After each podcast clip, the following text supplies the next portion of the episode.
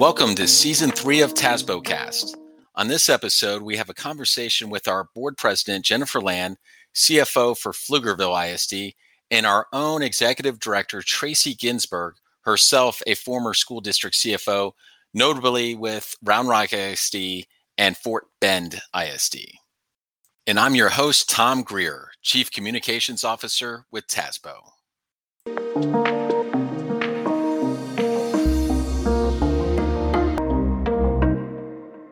Okay, Tracy, why don't you tell us the good news from this week?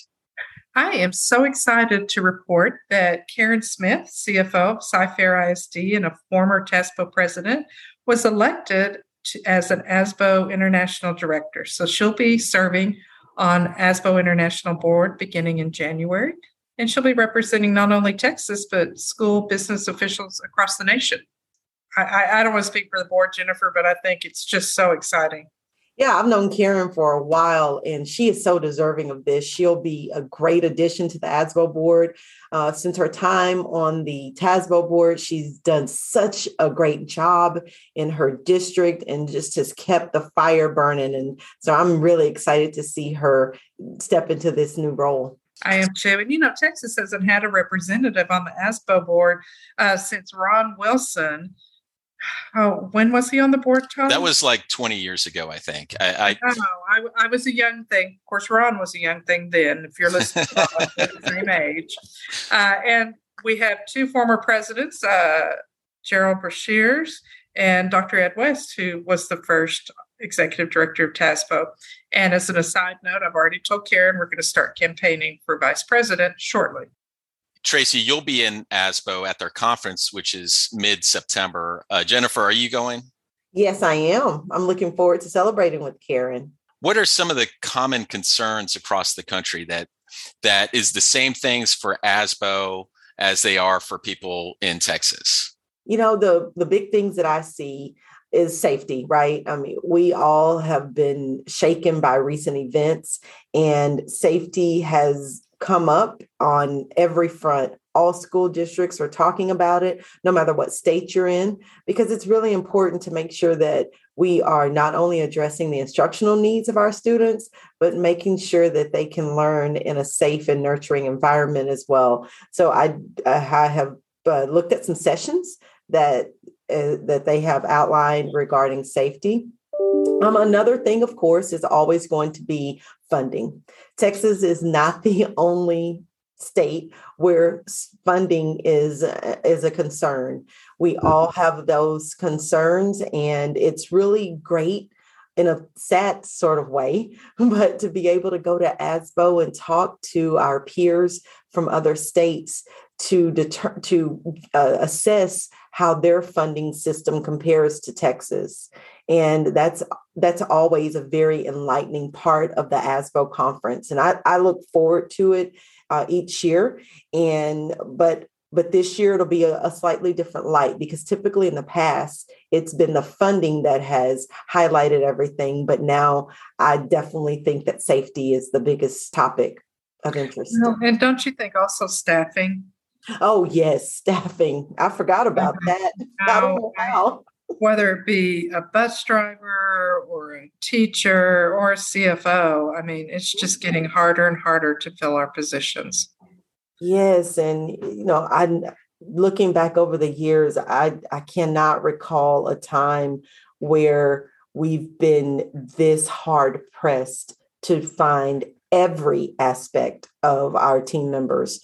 You know, we've had shortages in teachers before, or shortages in bus drivers, but now it seems like in every area, just trying to hire a plumber, a mechanic, we are so hard pressed to find employees on every end. So I have seen some communication about that, and I do think that's also going to be a very hot topic. Yeah, it just, you know, I think we have to change the dialogue at the national state level. Education is a great thing, and public schools are the backbone of the community and of our future. And we've got to change the conversation so that it becomes that respected profession. And people are, there was a time when people flocked to our doors to work for us, but it's getting harder and harder. It is definitely. And I remember, I stop and I think about people I know who started in the classroom, right? They may have started as an aide or a teacher, or they started in a clerical position and they worked their way up. And when I think about how we cannot, or we're challenged to fill those type positions, I'm thinking that our pipeline is just really contracting. It's getting smaller and smaller. So it's important to make sure that we are leaning on each other and trying to find ways that we can collectively make public education attractive. Absolutely. And I know that at Pflugerville, you got a fair amount of what's called ESSER funding, but that's going away. And can you talk a little bit about the ESSER cliff and how, I mean, it's a nationwide deal. It's not just unique to Texas. Oh, no, it is definitely not unique to Texas. And I think Karen Smith is actually presenting a session on ESSER at ASBO. And we're all faced with that, right? Because ESSER infused so much money into the system, some additional, but definitely money that we have received with a purpose. Mm-hmm. A lot of us were challenged to continue to make our budgets work without that ESSER money, because we put a lot of our positions in ESSER just to be able to meet the demands of COVID, to give raises, to even be able to purchase simple supplies or those things that have increased in cost. And for the districts like mine, where our enrollment did not or has declined, or we have not grown, that means that our state and local dollars are not increasing. And as a matter of fact, decreasing because of our increased property values. But with the ESSER money, we're going to hit that cliff. And what that cliff looks like and what it means for districts is that we have to start planning for what to do to subsidize the dollars that we're going to be losing. And when that money goes away, all of those positions, all of those extra services, those extra supplies and materials, we probably will not be able to support or to continue to fund.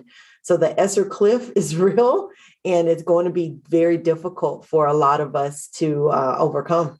So at Pflugerville ISD, you do have a bond package up for vote in November, and part of that includes school safety and security upgrades. Tell us about that and about how districts around Texas and across the country, what they're doing and what they need to do to accommodate for increased security.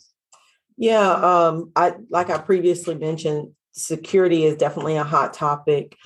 We are challenged with the fact that it's going to look a little different. And with that, it means that we are going to have to pivot and make sure that we are continuing to address the concerns that come up, because each day it feels like there are new concerns, right? We are looking at, going to check doors, just going to a door and pull on a door. And if it opens, that's something that we have to address. I don't think we've ever done anything like that before. But with the bond, we are trying to ask our voters to allow us to enhance the security, improve our, for instance, our vestibules, making sure that we have a proper barrier, whether it's interior or exterior, or the proper barriers in place to protect our students and our staff. We're also looking at in the bond, trying to be proactive as well as creative with some of our safety measures. Just something as simple as improving and updating our badge readers to make sure that we have the ability to be able to disable badges when we need to, and with the click of a button. And so the bond will allow us to go a little bit further than we have been able to do in the past. I would be remiss if I didn't mention that the school safety allotment, I believe, is $9.72. And Tracy, correct me if I'm wrong, but it's nine something. It's nine something. And that doesn't go very far. Does not go very far, especially when you have an in-house police department and we have our own SROs. But the safety it has a different face, and it also has a different feel that we're all trying to adapt to. So it kind of all comes together into a lot of different concerns and issues, because you're talking about staffing, and security. But also, you know, part of it is also wellness also, and also for just both for students and teachers. But what's the future for getting enough counselors and making sure that they're have the resources to do their job and there's enough of them? I'm glad you mentioned that, Tom, because a big part of safety is our student and staff mental wellness. Because we are looking at how we can provide additional support in those arenas, whether it's additional counselors or social workers or some other programs that we can implement to address the feelings of being unsafe and the perceived environment. Unfortunately, in a bond, we can't implement those type programs. So what we're having to do is either use our current M&O dollars or back to the ESSER and use ESSER dollars. But again, the cliff is going to come around. We are also trying to really tout our EAP program, which we believe can help with on the mental side and the mental wellness side, because that is a big part of safety. And I think that's a secret weapon for public education, in that there's possibility of a work-life balance in public education as opposed to the tech industry, where they're working people around the clock. So, you know, there is benefits for working in a school district. No, totally. Plus, there's that intrinsic value. I mean, I've always said our stock options are our children and their success. And again, they're our future. And to me, building block of future is what we're all about. And it's a community. Everybody's interconnected. They care about what they're doing. People really like their own schools. When they have kids in it, they usually think they're doing great. Actually, yeah. Parents almost always rank their local public schools very high. And, you know, in the community of employees within the school district and the community of school finance officials across the state, I mean, we all just... That's not true to every industry, how we all work together. Well, and I'm glad that you also mentioned that, Tracy, because one of the things that we have to think about as we're talking about these safety measures is we still want to make our schools feel inviting and welcoming. We don't want our students to feel like they are in a prison with, you know, all of the wires and fences and you know, all of those things. And then we want our families to also feel welcome, but we have to balance. We have to find that happy balance where we are taking the appropriate safety measures, but also maintaining a feeling of community. That's excellent. And a lot of these issues are going to be addressed at our academies this fall.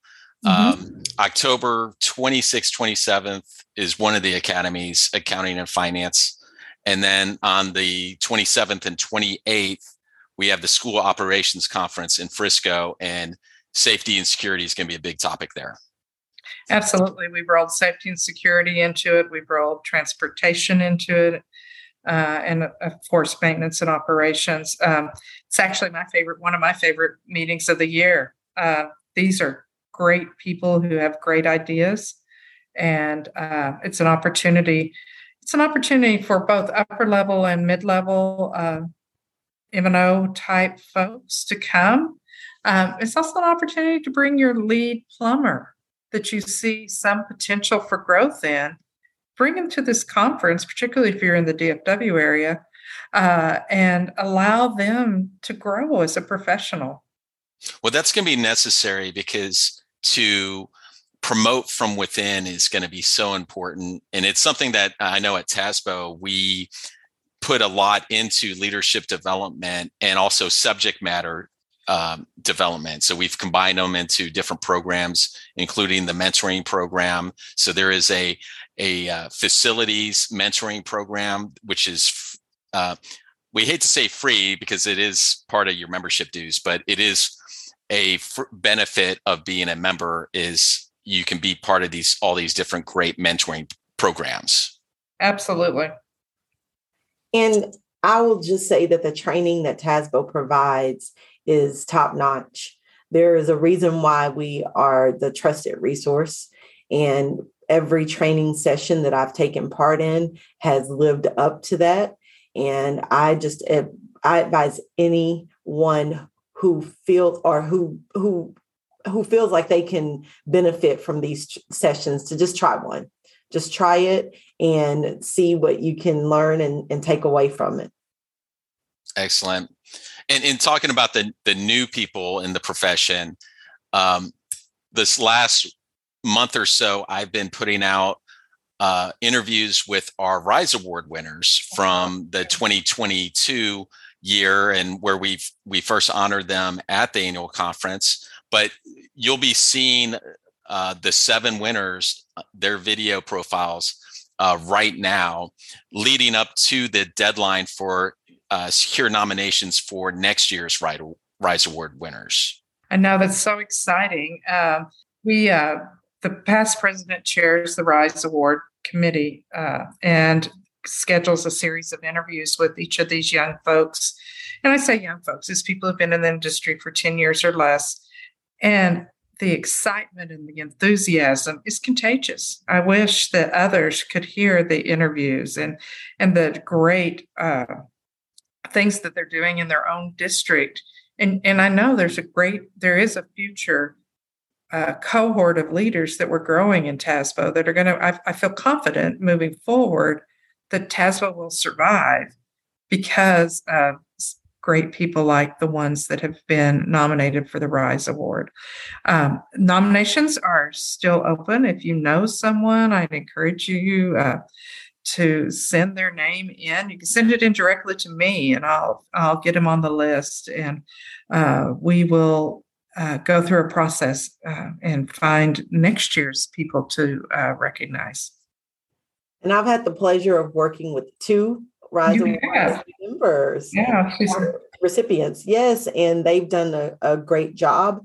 And the one thing that I've seen in both of them is their desire to do great things for in school business for our kids, as well as with TASBO. Both of them are great contributors to TASBO. And the one thing that each of them have told me is that they learn so much by giving back to TASBO. Absolutely. No, that's how I learned. I can tell you all the mentors before me, and I could tell you the people that I've mentored and watched grow. One of them sitting here on the podcast with us. So thanks, Tracy.